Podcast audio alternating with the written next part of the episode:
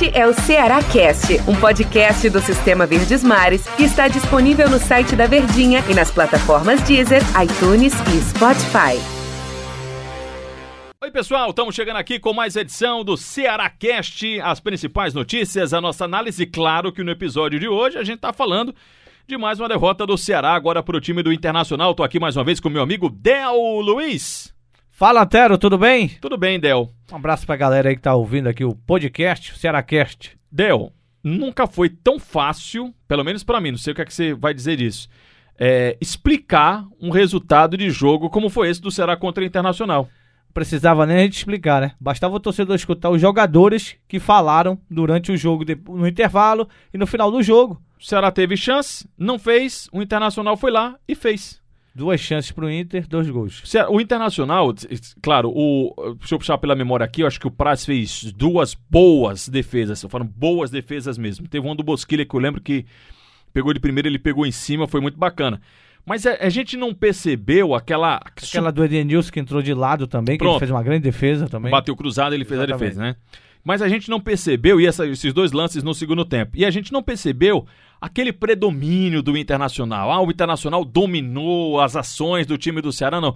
Foi um jogo que, na minha opinião, passou os 90 minutos muito morno, muito em banho-maria, e o, o Ceará poderia ter incendiado a partida quando ele teve três chances no primeiro tempo. Duas delas, o Internacional disse assim: está aí, Ceará, aproveita essa chance aqui que eu tô te dando, e o Ceará não aproveitou.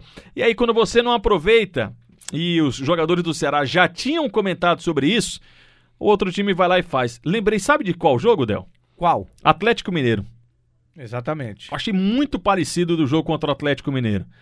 Por coincidência, também uma falha do Gabriel Lacerda, né? Que pênalti, lá né? contra o Atlético ele fez um pênalti, nessa foi muito mais é, claro a, a, a falha do bom zagueiro, mas jovem zagueiro do time do Ceará.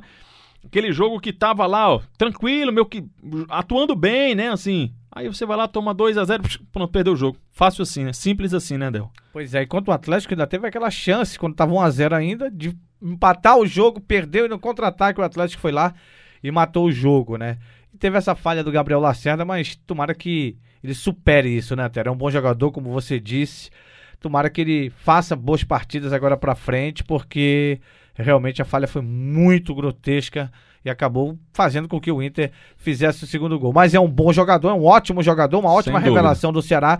Então tem que apoiar o garoto. Acho que todo mundo tem que ir lá no vestiário conversar com ele, né, Tero? Os mais experientes, Ricardinho, por exemplo, bater um papo com ele e dizer para ele: Poxa, cara, foi um erro normal, acontece, na vida acontece. Isso aí no futebol vai acontecer sempre e tomara que ele se recupere logo outro jogador experiente também tem que chamar a responsabilidade para si o caso do Vina, né? Que não apareceu no segundo tempo, né, Antero? Não. Poxa, eu, na sua narração, vi pouco você falar do Vina. Eu não quero mais que você fale que tá falando pouco do, do Praz, não, porque só foi você falar. Aí o Internacional o, começou a atacar. Acho que começou a fazer defesa, mas eu, voltando ao, ao, caso do Gabriel Lacerda, hum. tem que dar moral pro garoto lá, tem, tem que dar apoio a ele. Tem né? sim. Até porque assim, é, é, muito duro, né? Zagueiro e goleiro, porque um erro é, com a bola rolando ali nos 90 minutos, desses jogadores dessa, dessa função, ele é muito determinante, né? Ele é muito claro.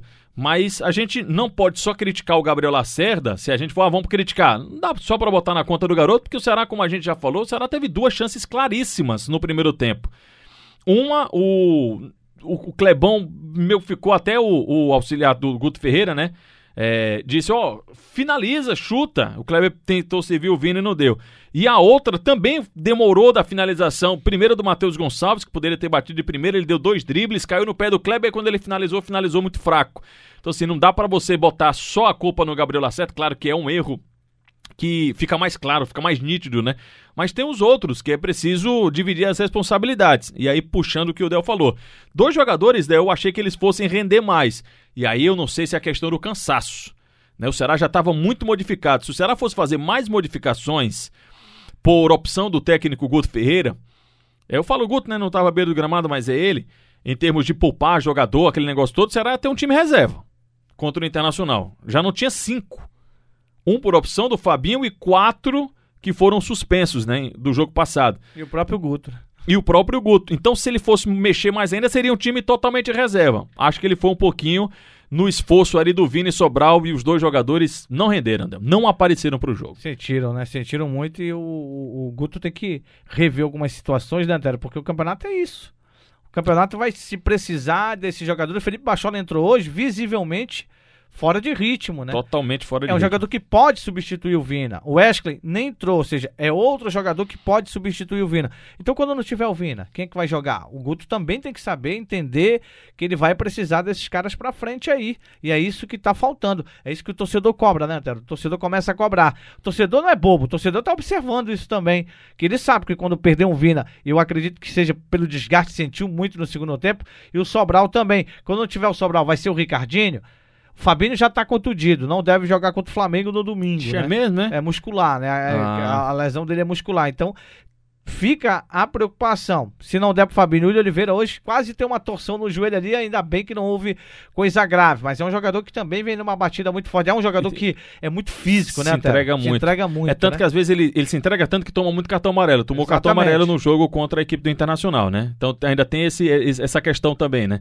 E tem outros atletas, Del, é, a, a, questão da expulsão, da, das suspensões, elas foram boas por um lado, se é que a gente pode encontrar um lado bom, é que deu uma segurada no Pacheco, que tinha jogado todos os jogos, deu uma descansada também no Samuel Xavier, que tinha jogado praticamente todos os jogos. Olha, tinha jogado todos os jogos, foi substituído, mas vinha numa pegada muito forte, um ritmo muito forte, né?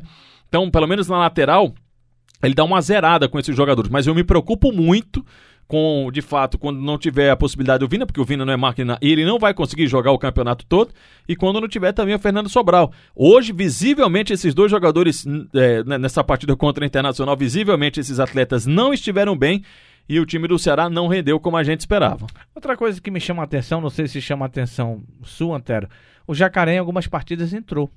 Ele não vem mais entrando, não. Não vem sendo mais utilizado. Se você observar os últimos jogos do Ceará, o Leandro era titular, mas o Matheus sempre entrava no lugar do Leandro.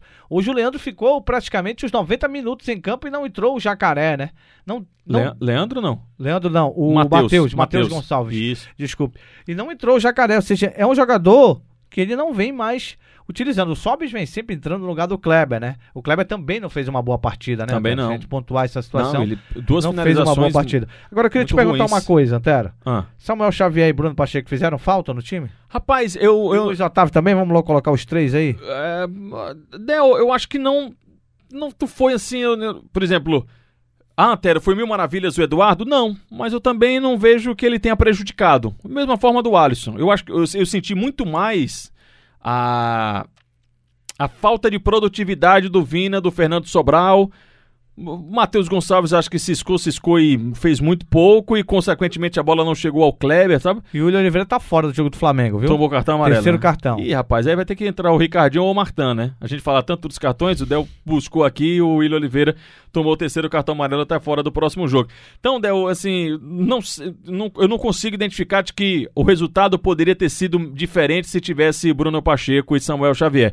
Acho que Alisson e Eduardo fizeram um jogo decente. Nem para cima, nem para baixo. Mas aí você voltaria com os dois? Não, aí. os dois voltam. É fácil. Samuel na direita, Pacheco, Pacheco na esquerda, na esquerda Luiz Otávio, Luiz Otávio volta, Thiago Panhussá. Boa partida do Panhussá. Boa partida do Thiago Panhussá. É, o voto foi do, do Galhardo no nosso craque dos craques, Isso, né? eu votei no Galhardo pelos gols, você eu, votou no Panhussá, eu né? Eu votei no Panhussá. Agora, como a gente tá fazendo o Cearacast, que partida do Panhussá, cara. Muito Se bom você jogo. pegar... De novo, né? É, de novo.